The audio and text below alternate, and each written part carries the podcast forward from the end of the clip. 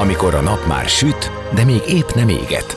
Már nem vagy álmos, de még nem vagy fáradt. Amikor már nem vagy éhes, de még nem vagy szomjas.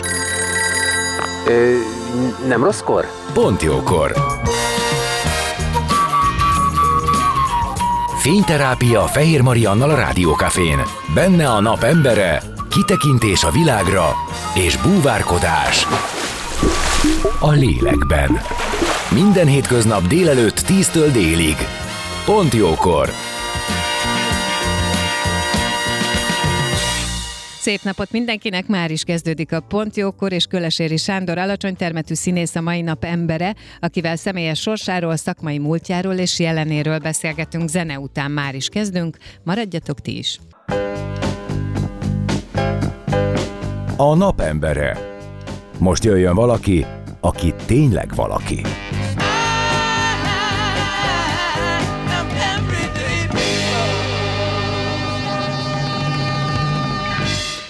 Szép napot mindenkinek, már is kezdődik a Pontjókor, és ahogy ígértem, vendégem Köleséri Sándor, alacsony termetű színész. Szia! Jó reggelt mindenkinek! És ezt ma muszáj mindig elmondanom veled kapcsolatban. Már nem ez az első interjú, mi most már találkoztunk. Igazából azt beszéltük, hogy Ahány Rádióban dolgoztam, mindenhol voltál egyszer valamilyen... Három-négy évente csinálunk egy interjút. Igen, valamilyen témába. És ezt mindig elmondjuk, hogy alacsony termetű színész, egyébként én megnéztem a te saját honlapodat, ott, tehát hogy ez jelezve van. Persze, hát ez nem zsákban macska, meg hogyha ilyen karakterre van szükség, vagy azt gondolják, hogy ezzel a termettel rámasztanának egy szerepet, akkor képbe legyenek rögtön. Oké, okay. megmagyarázod, hogy mi ez pontosan, csak hogyha valaki nem ismer, akkor uh, mit kell erről tudnia? A termetemről? Hát igen, meg hogy miért így mondjuk, mert ugye azért uh, sokáig szerintem az volt a mondás az alacsony termetű emberekre, hogy törpe. Igen, de az... De az nem piszi. Az kicsit bántó vagy pejoratív Igen, igen, lehet. na azért mondom, hogy ezt magyarázzuk meg, hogy azért nem ezt mondjuk, mert az egy nem jó szó, nem szeretjük szót, és az alacsony termetű, azt, azt azért mondjuk, mert mondjuk egy, Hát akár a egy bizonyos... szinonimája. Igen, meg hogy ez jelenti azt, hogy mondjuk az átlag alatti a magasság. Igen. Oké, okay, akkor nem akarsz erről többet. Ja, de beszéltek róla, 132 cm magas vagyok, vagy alacsony, de egyébként az alacsony termetűek között meg pont így, hát ismerek vagy 50-60 embert, azok között meg magas vagyok általában. Oké, okay, és ez ö, valamiféle örökletes dolog? Igen, igen, ez egy születési rendellenesség, ö, ahondropláziának hívták ezt régebben, most nem tudom, hogy hívják. Én ezt örököltem, mert a szüleim, édesanyám és édesapám is ilyen termetűek voltak. Aha. És hogy ez egy születési rendellenesség, az ő családjukban visszamenőleg senki nem volt ilyen, tehát sem a nagypapa, nagymama, sem a testvéreik nem voltak ilyen termetűek, sőt, ott szerintem a egyik településen sem, ahol laktak, ott sem volt senki a uh-huh. közelben, távolban ilyen termetű.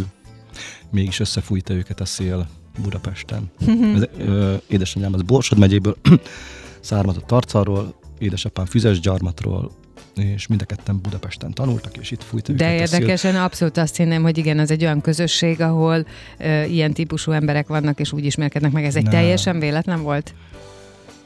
Hát akkor ö, volt egy, ugye ezeket a fogyatékkal élő embereket akkor nem így hívták, és akkor egy különböző intézményekbe ők, uh-huh. próbálták őket szegregálni. Szegregálás. Illetve, és akkor a Marcipányi téren volt egy ilyen intézet, ahol mindenféle mozgássérültet uh-huh. Oktattak, úgymond is édesapám bőrdíszművesnek tanult, ami általában voltak ilyen jellemző szakmák, hogy a mozgássérülteket például a férfiakat erre meg erre tanítják, a nőket meg erre meg erre, például, és akkor anyukám az női szabó lett. És mind a ketten ugyanott tanultak, és ugyanott ismerkedtek, és úgy egymásba szerettek, és hatalmas, nyolc évig tartó szerelem lett, amit én szakítottam meg Tényleg? a születésemmel. Mármint úgy érted, hogy a, utána már közösen téged nem vállaltak? Vagy nem tudtak vállalni? Vagy már nem fért bele a szerelembe? Hát én nem tudom az igazságot, azt tudom, amit hozzám eljutott. Uh-huh. És De úgy lényeg tudom, akkor, hogy hogy, úgy tudom, hogy édesapám nem akar gyereket. Ah, aha. Tehát a lényeg az, hogy akkor téged egyedül. Ö, tehát akkor ők szétmentek, akkor te egyedül. Igen, és én nem vágygyerek vagyok.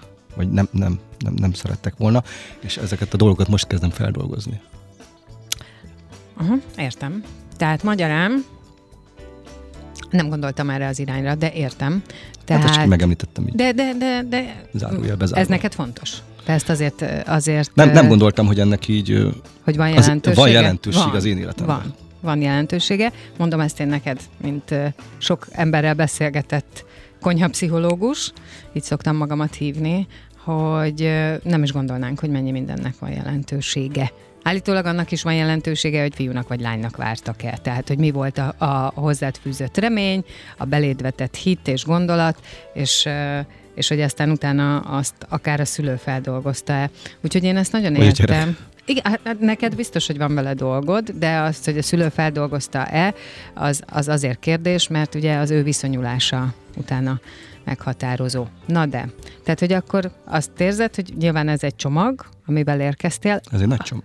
Ami, ami még szerintem ebben nagy csomag, és a kor sajátja, ugye 70-es évekről beszélünk, és már te említetted is, hogy szegregáció volt azért akkor, tehát nem az volt, hogy mindenki járjon ugyan abba a közegbe, és ismerkedjenek is, meg egymással azok az Hát igen, ezeket, ezeket azért tudjuk, csak nem, nem biztos, hogy attól függően, hogy kinek milyen volt az élete, nem biztos, hogy mindenki találkozott ezzel, de ezért aztán, mivel szegregáltan éltek ezek az emberek, így ki is volt jelölve egy út, ahogy te mondtad. Édesanyádnak ez, a fiúknak ez, lányoknak az. A te lehetőségeid mik voltak akkor? 70-es években születtél, tehát mondjuk 80-as évek közepe, amikor már ott voltál, hogy, hogy indulhatnál valami, valami felé. Mi volt a vágyad, ehhez képest mi volt a lehetőséged? Nekem gyerekként az, lett, az volt a vágyam, ugye, hogy egy szerető családba uh-huh. nőjek fel, vagy legyek, és akkor ehhez képest uh, voltam így apa nélkül születésemtől fogva, csak azt hallottam, hogy édesapám letagad, és hogy nem is akar velem találkozni, meg látni sem. Aztán uh, édesem úgy látta jónak, ott Borsod megyében, hogy jobban járok, vagy meg ő is, vagy nem tudom, tehát mindenkinek jót akart valószínűleg, hogy én Budapesten járok egy ilyen speciális intézetbe, a uh-huh. mozgásjavító általános iskolába és nevelő otthonba, ami azt jelentett, hogy hat éves koromtól én itt voltam így bentlakásos intézetben, Tehát magyarán akkor rám. semmilyen módon nem éltél családba hat éves kortól? Hát úgy, hogy téli, tavaszi, nyári szünetekben hazamentem. Igen. De ezt a részét is most kezdem feldolgozni, hogy tulajdonképpen hat éves koromtól már önálló döntéseket kellett hozni, Igen. ahhoz képest, hogy gyerek voltam, de hát ki kellett állni magamért, érdekérvényesítés, megvédeni magamat, akár egy közegbe, vagy, vagy szövetségeket kötni, szocializálódni, tehát ott, és egy egész, ez egy ahhoz képest, hogy mondom, hogy csak mozgássérű gyerekek voltak ott, mindenféle fogyatékkal élők, ahhoz képest ez elég kemény volt ez a tehát, ez a hogy közeg? Közeg, igen, hogy uh-huh. mi mhm. keményen fogtuk, és volt egy napi rendszeresség, volt egy napi rutin, tehát hogy ez az ágyazás, sorakozó, közös reggeli, közös, minden közös volt, és minden egyszerre. Uh-huh. És nem érdekelt a tanárokat, meg senkit, hogy te Valaki lassabb, gyorsabb, lemarad. Aha. Igen, egyszerre kellett csinálni mindent, és emlékszem, hogy például olyan közös reggelik alkalmával, hogy addig nem lehetett reggelizni, és ez gyerekek voltunk, nagyon gyerekek, nagyon gyerekek. Addig nem lehetett reggelizni, amíg nem mondták azt, hogy jó étvágyat kívánok. Illetve meg kellett köszönni, hogy köszönjük szépen, és nem lehetett kórusban, nem lett énekelve, nem lehetett dalolászva, prózába, és addig ismételtették velünk például erre, ez így belém égett, amíg nem sikerült annak mondjuk 300 gyereknek egyszerre mondani azt nagyjából, hogy köszönjük szépen. És, és számtalan ilyen dolog volt, ami, ami azt gondoltam én akkor, ugye benne voltam, és nem láttam más példát, csak utólag, amikor kikerültem a felnőtt fejjel, és akkor voltak beszélgetéseim másokkal, hogy, hogy azért ez máshol nem így történik. Tehát, Na, egyébként nekem vannak ilyen emlékeim bizonyos Csak én akkor ezt természetesnek vettem. Hát persze, de, de ilyen nekem is most nem, nem tudnám megmondani, hogy óvodaiska, de ez a köszönjük szépen. És Jó, emlékszem, hogy csorog a nyálam, hogy ott van a kakó kalács, igen, és igen, a mézet igen. csepegtetem rá, és addig nem nyúlhatok hozzá, amíg igen, kegyetlen volt ez bizonyos szempontból, és azt annyira nem is nagyon tudom, hogy mit szolgált, hogy milyen, milyen emberek lettünk vajon ettől. Hogy... Igen, csak azt mondom, hogy, hogy, hogy azzal nem, nem foglalkoztak akkor, te hogy mozgásérült, vagy kerekesszékes, alacsony, nincs végtagod, stb. És közben hát ilyenkor megtanultam utána értékelni azt, amikor hazamegyek, és uh-huh. akkor eszek, amikor akarok. Uh-huh, uh-huh. Meg van mit. Hát igen. Ez egészen más, hogy, hogy mi kerül, mi kerül a fókuszba, meg mit, mit kezdesz el értékelni. Akkor lehet mondani, hogy neked is kimaradt a lázadó korszak? Mert azt mondják, azt mondják, hogy azok, akik elkerültek, ottról egyébként nagyon sok ilyen például határon túli akik határon túliak, és itt színészek lettek, nagyon sokan vannak, akik, akik azt mondják, hogy fiatalon elkerültek, és kollégium, és, és keményen kellett küzdeni, és amikor hazamentek, annyira örültek, hogy otthon vannak, hogy eszükben nem jutott a saját szüleik ellen lázadni, hanem csak élvezték azt, hogy akkor anya, apa, közös ünnep, és nem tudom, finom ételek. Én nem a szülők ellen lázadtam úgy általában, vagy én később Hát jó, persze Később valamilyen típus vagyok, de Jó, akkor te ezt később potoltad. lázadtam, meg azért voltak persze édesanyámmal is konfliktusok. Jó, világos, de akkor értékelted nagyon az otthont. Nagyon. Igen. Uh-huh. A lehetőségek alatt én azt is értem, hogy milyen vágy, a vágy és lehetőség kérdés alatt azt is értem, hogy milyen vágyad volt, mit szerettél volna csinálni, volt-e benned, hogy te színész leszel, és majd mindenféle filmekbe szerepelsz, meg deszkákon állsz, és ehhez képest, hogy nem volt benned, akkor mi volt benned, és mi az, ami, aminek szántak? Tehát volt-e ilyen, hogy azt mondták, hogy figyelj, te tévészerelő leszel, mert itt most arra van szükség?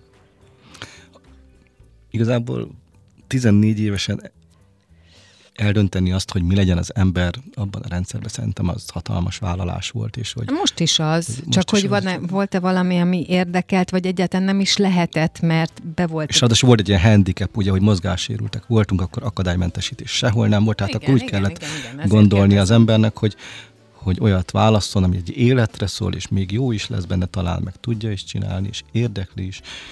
És bennem nem volt ilyen, hogy, hogy voltak elképzeléseim, nagyon szeretem az állatokat, meg vidéki vagyok, állatorvos, az volt ilyen gondolatom, hogy állatorvos leszek, akkor volt egy ügyvéd gondolat is, Felvetés, aha. ügyvédfelvetés, mert nagyon így, ez mai napig bennem van, hogy nagyon fel tudom húzni magamat az igazságtalanságokon, vagy amikor a gyengébbet bántják, vagy amikor csorbul valami jogtalanul. De a lényeg a lényeg, hogy nem. Azt tudtam, hogy, hogy diplomát szeretnék. Tehát, hogy le akarok diplomázni, és akkor majd lesz velem valami. Azt, azt akartam, hogy, hogy én egyetemre szerettem volna menni, vagy főiskolára. És akkor beszélgettem erről az osztályfőnökömmel annó, és ő azt mondta, hogy inkább menjek egy szakközépiskolába, mert akkor ott választhatok egy szakmát is, lesz egy érettségén, és még utána elmehetek bárhová, egyetemre is, vagy főiskolára. És akkor tényleg akkor legyen szakközépiskola, de mégis mi, és akkor így ment az agyalás, és akkor ilyen, ilyen úgymond praktikus szempont alapján jött, hogy legyek, mit tudom én, rádió, tévé műszerész. Akkor már Csak híradásipari Csak műszerésznek hittem. eltaláltam, tévészerelő. Hát igen, híradásipari műszerész, de inkább akkor már ilyen rádió, tévé, videómagnók, akkor jöttek be már CD-k, meg ilyenek, már akkor így lehetett ezt így. Milyen rövid a pálya lett volna ez, nem? Hogyha csak ezt nem lehetett látni előre. De nyilván nem, de hogy szóval azért nem volt ennek olyan hosszú élete. De ez De olyan ak- vakvágány, ez vakvágány volt, ez annyira vakvágány volt, hogy, hogy, hogy azt De mondtam, elkezdted? persze, sőt, el is végeztem. De azt mondtam már elsőben, Imádtad, gondolom. tessék, Imádtad, gondolom. a elsőben azt mondta a szakmai tanár, hogy, hogy köleséri. Ez is furcsa volt, hogy azt mondja nekem, hogy köleséri, mert ugye addig Sanyika voltam. És szakközépiskolában rögtön mindenki családi néven szólítottak, és ilyen köleséri. 14 éves voltam, mi az, hogy köleséri. Akkor kezdtem el felismerni, hogy családi nevemet, de ez tényleg. Én addig 14 évig Sanyika voltam. Vagy Sanyi vagy. És akkor mondta, hogy hát magáról lepar, lepereg az anyag. Azt mondja, hogy bármit csinálok, ez nem. És akkor mondtam, hogy én is érzem, hogy nem, nem ez az én iskolám. És akkor szóba került, hogy akkor az osztályfőnökkel egyeztet, hogy csináljak valami mást, és akkor hova jelentkezzek. Kérdezték, hogy mit szeretnék csinálni. Hát mondom, főzni mondjuk. Főzni, megtanulni, az, abban van egy lehetőség, művészet, meg ezt most is. És akkor így, hogy legyek szakács, és akkor akkor kerestünk iskolát, ahol lehetek szakács, műszerészből szakács. és akkor ott meg kiderült, hogy nem vettek fel, mert nagyon alacsony vagyok szakácsnak. Ó, És akkor lettem műszerész mégis, és akkor így dacosan végigcsináltam a négy évet. és aztán hány tévét látták belülről vagy kívülről?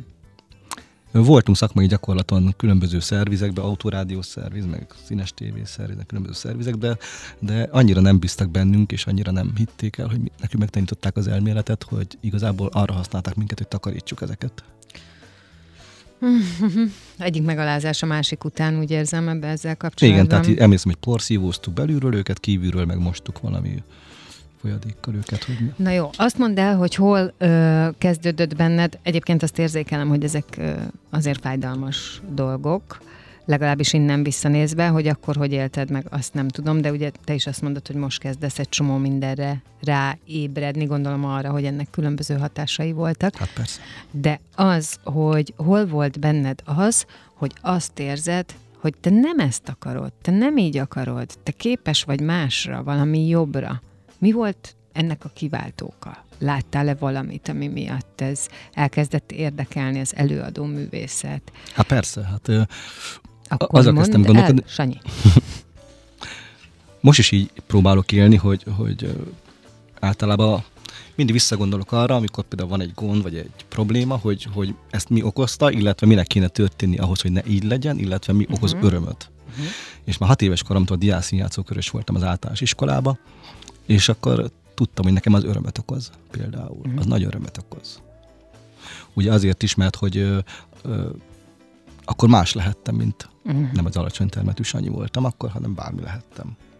Meg a játék öröme is, ugye. Hát a színészetben is az a jó, hogy, hogy, hogy tényleg azt játsszuk, hogy én ez vagyok. A múltkor is volt, hogy próbáltunk Komáromba egy előadást, és annyira így próbáltam, hogy kívülről magunkra néztem, vagy volt, amikor csináltunk a próbák során egy workshopot, hogy képzelje el mindenki, Sebestyén Abával próbáltuk a koldus operát, és akkor mondta az Abba, hogy most legyen egy olyan próba, hogy mindenki képzelje el, hogy ő milyen állat lenne az ő karakterében, amit játszik.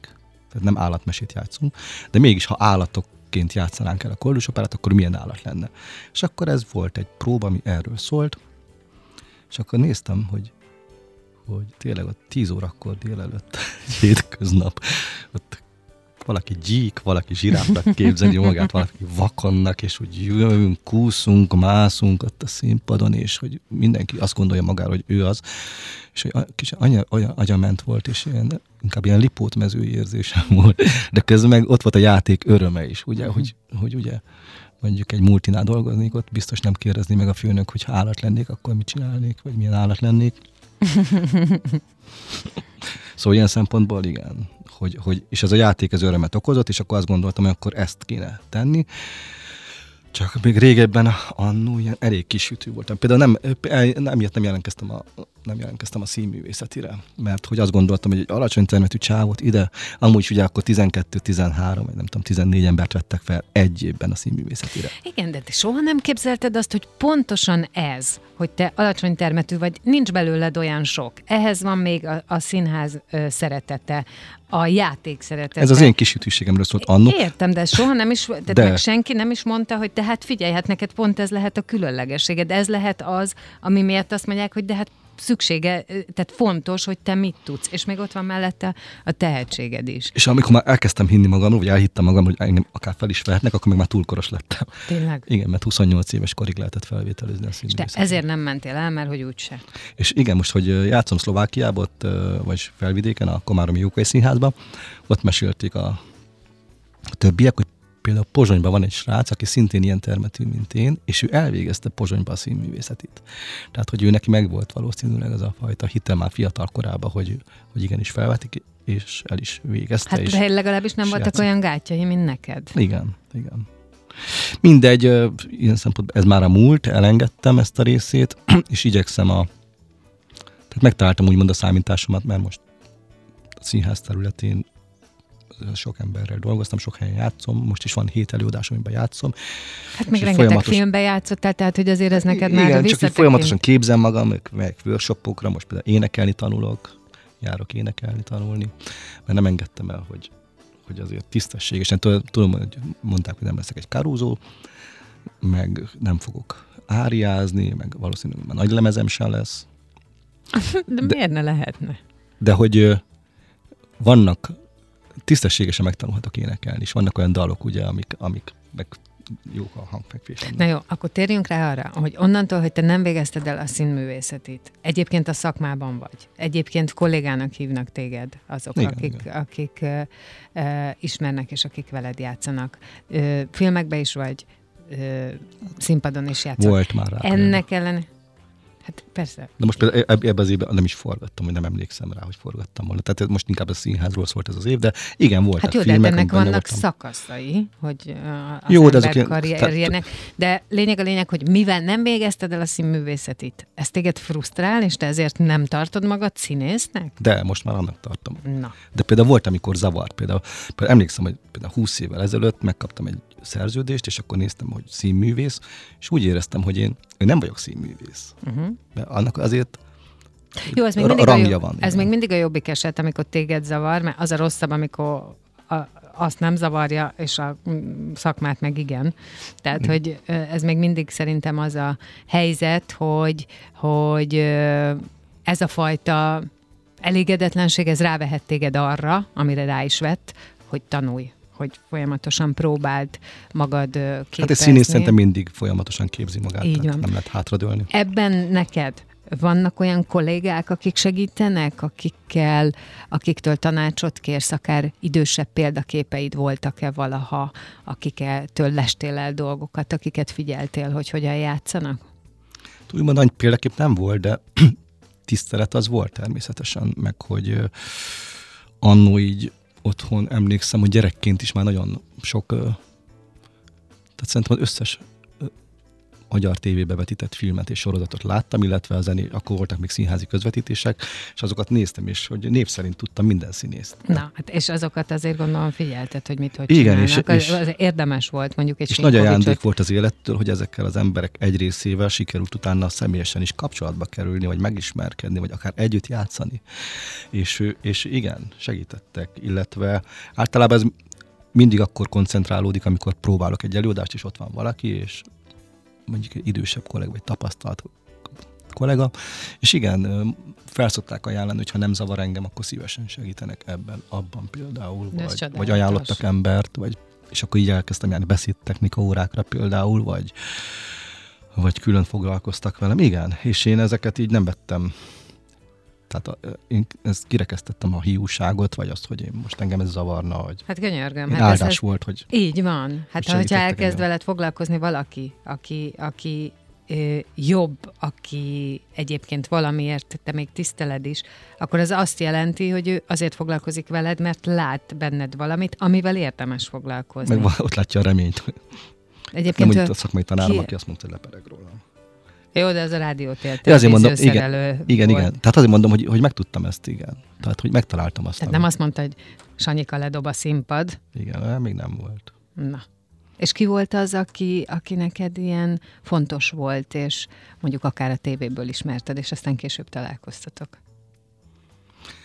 Hát aki fontos volt, ugye a pályám elején, vagy amikor a színházba kerültem, az a Novák János volt, ugye a Kolibri Színháznak az igazgatója, aki rendezte az első darabot, amiben játszottam a Táliába, illetve utána hívott a Kolibribe más produkcióba is hívott, és ő, ő tartott is például egy meghallgatást annak, amikor feljöttem Budapestről a kis faluból, Tarcalról, és volt egy meghallgatás, és akkor csinálni kellett ott valamit, és ő ő látott így bennem fantáziát, mert hívott más darabokra, ő, fontos. Aztán ott volt például a, a Cserhalmi György, aki azt hiszem jóba vagyok, nagyon tisztelem, és ő vele is nagyon sokat beszélgettem. Még ezekről a dolgokról. Vannak emberek, igen, akik, akiknek így már az, hogy ismerem őket személyesen is, Uh-huh. Igen, az is nagy áldás. igen. És hogy jól vannak szerencsére. Meg hogy segítenek, meg, Meg, hogy segítenek, hogy dolgozhattok együtt, szerintem ez nagyszerű. Most zene, nem, nem zene, hanem mindenféle ilyen közérdekű közlemény. Aztán lesz zene is, és utána fogunk visszajönni, és folytatjuk a beszélgetést. Vendégemmel Köleséri Sándorral maradjatok ti is. A napembere. Most jöjjön valaki, aki tényleg valaki.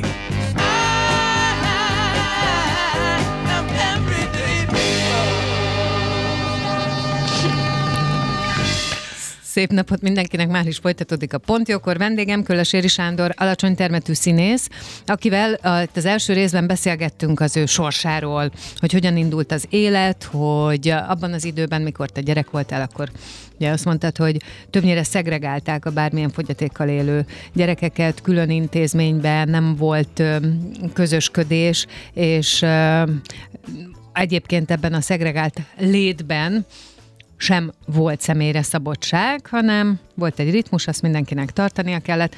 Lényeg az, hogy ez azért sok nehézséget, fájdalmat hozott, amikkel mondtad, hogy most így felnőtt korodba ismersz fel egy csomó mindent, illetve egy csomó mindennek a hatását.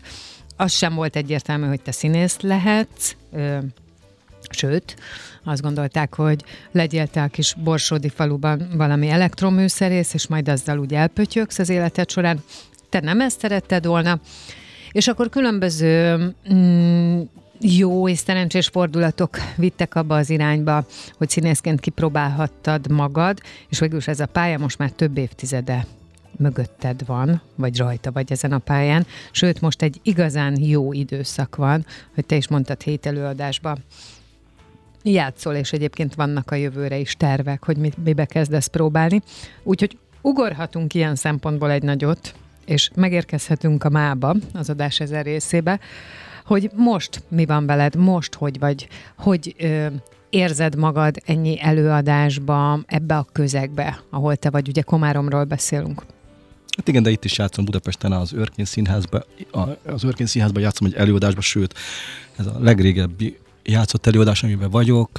18 éve mutattuk be az Örkény Színházba a Sötétbelátó tündért, amit Bagosi László írt és rendezett, és most már a nemzet színésze Pogány Judita főszereplője ennek, és már túl vagyunk, szerintem a 160. előadás környékén járunk, most legközelebb december 30-án lesz 11 órakor, és egész nagy szám szerintem ez az, az örkény történetében is, szerintem egyedülálló lehet ez a 18 éve játszó darab, és még mindig telt házas, és nagyon szeretik gyerekek, felnőttek is.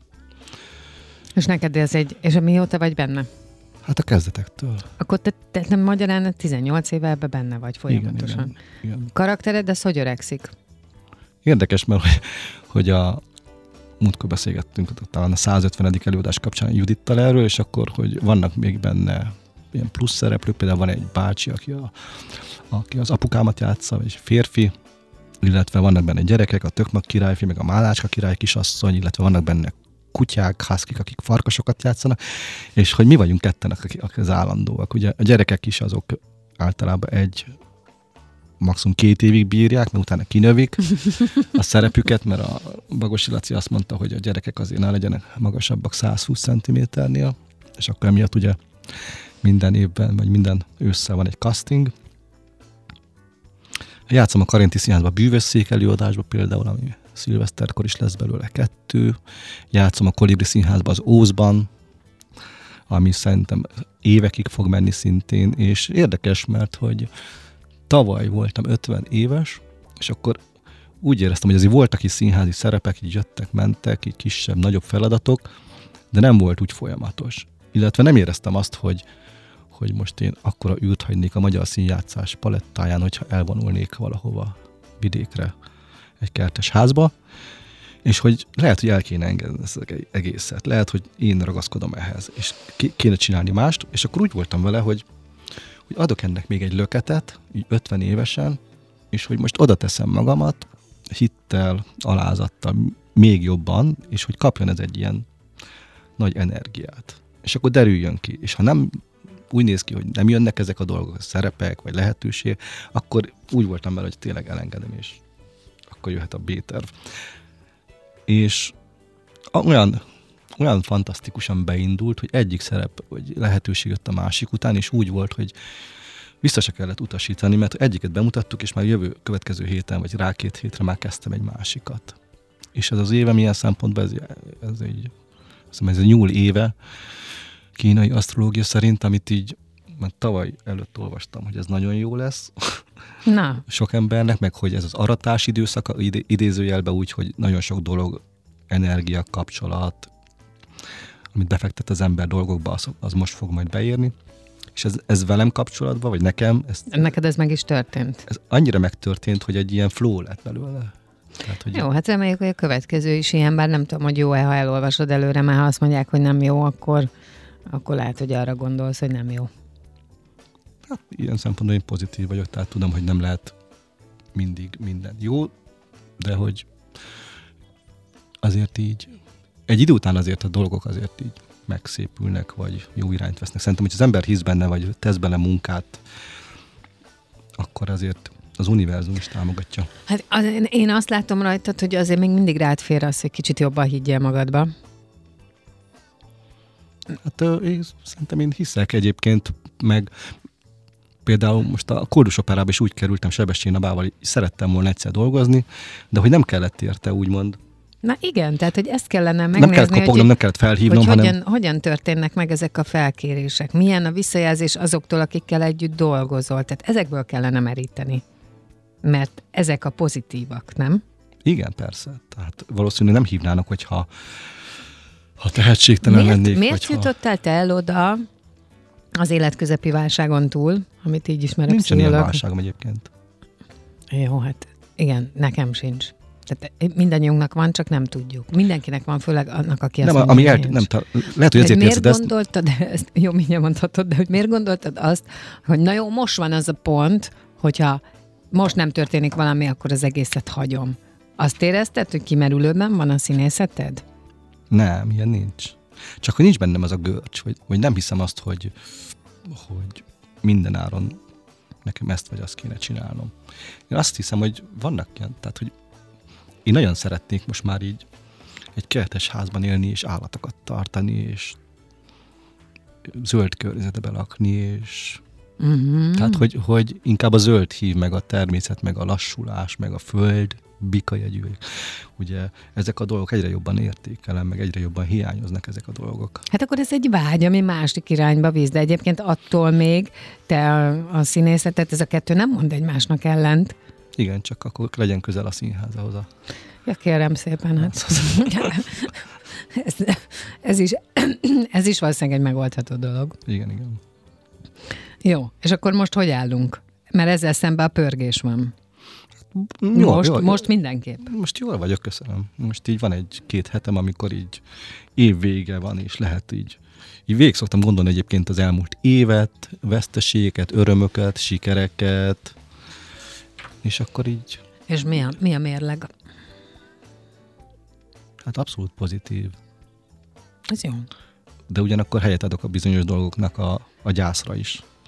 Tehát, hogy valamit el, kell, valamit el kell engedni, valamit el kell búcsúzni, de közben ugye vannak Hát, de nem ilyen az élet. De épp az, hogy ilyen az élet.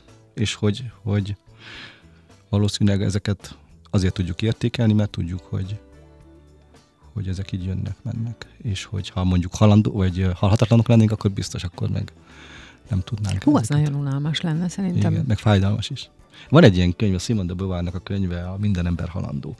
És elolvastam, és ez egy halhatatlan férfiról szól, és aki egy, egy, bent, egy intézetbe beszélget vele egy ilyen nővérke, és elmondja neki az élettörténetét.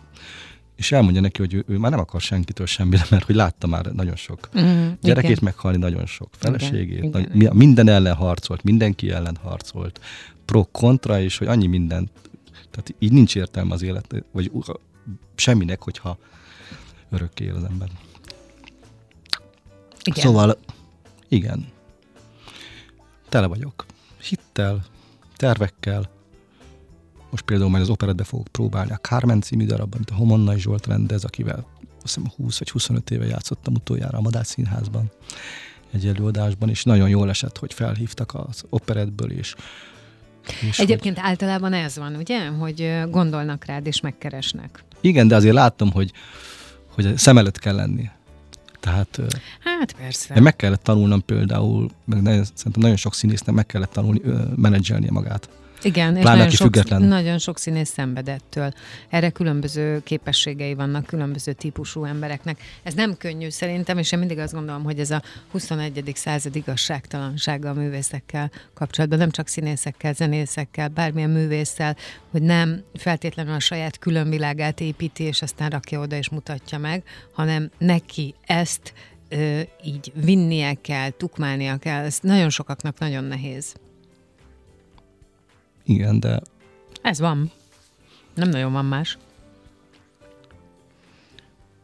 Szóval igen, az- embert jó, hogyha hívják, hogyha nem is gondolom, és ott van a, a gondolatban, sokszor azt látom.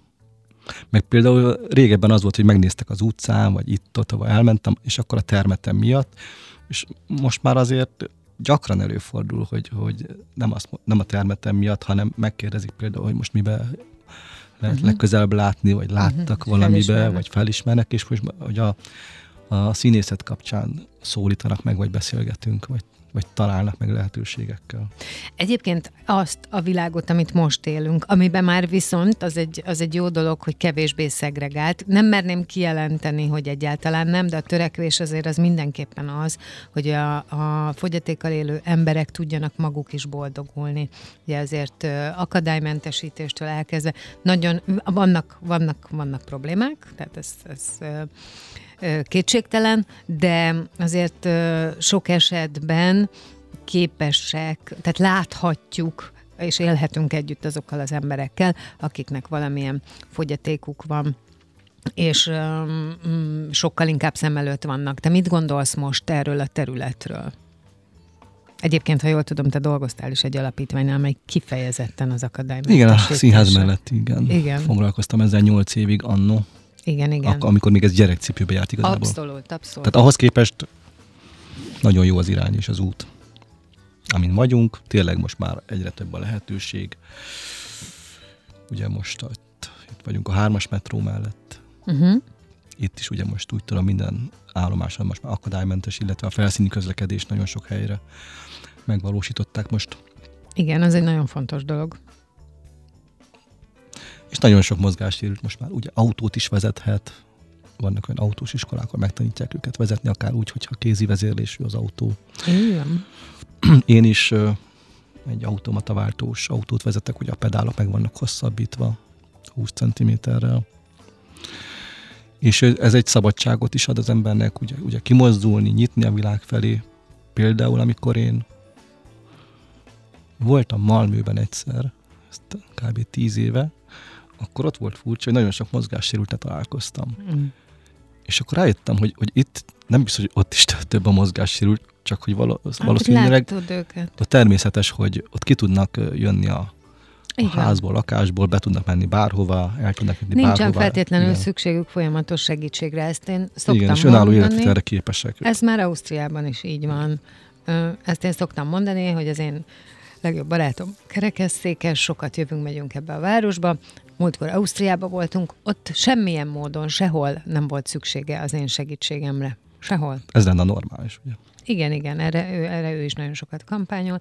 Igen, ott egy, jobban fel van készülve, és mindenhol fel vannak rá készülve. Tehát úgy egy étteremben, mint bármilyen uh, útszakaszon, vagy uh, bármilyen intézménybe, ahova be tud menni.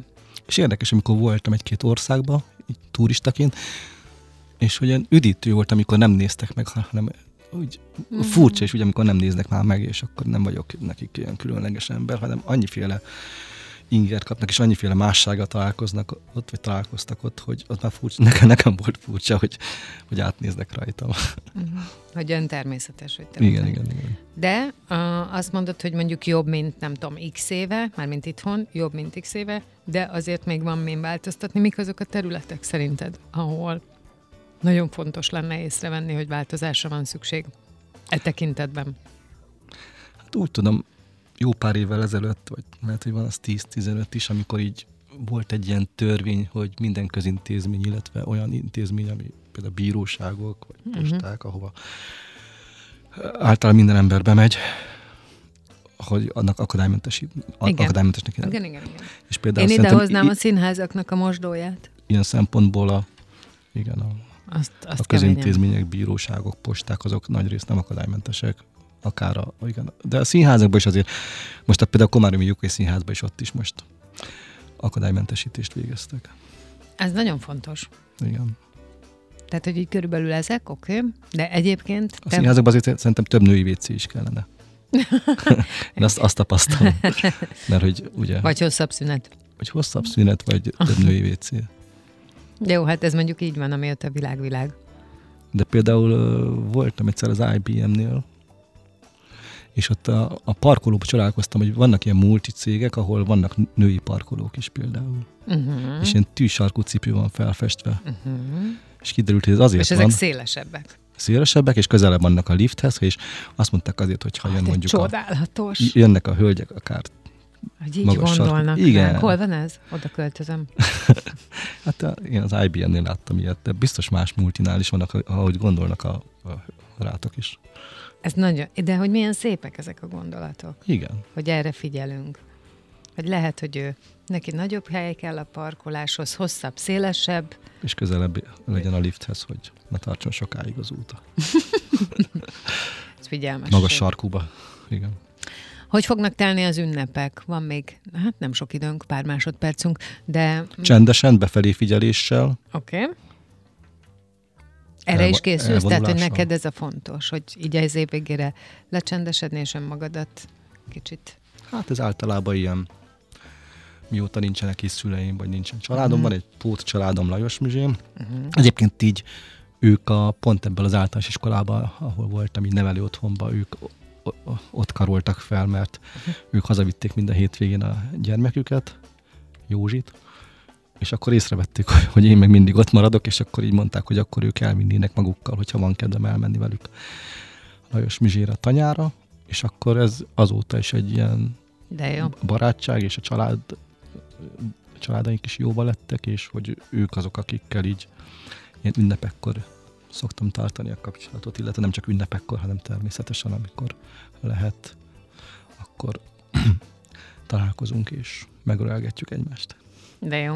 Hát kívánom neked, hogy nagyon szép legyen ez az ünnep, meg az évvége, és akkor, ha jól értem, akkor évelejétől te be is leszel fogva.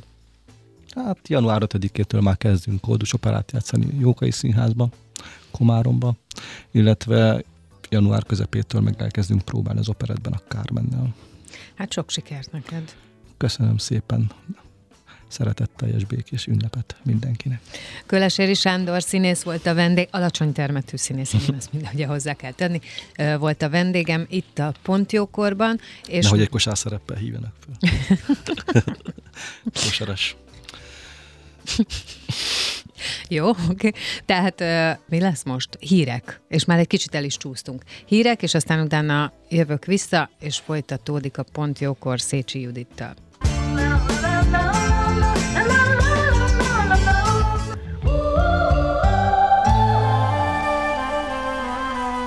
Az elhangzott műsorszám termék megjelenítést tartalmazott.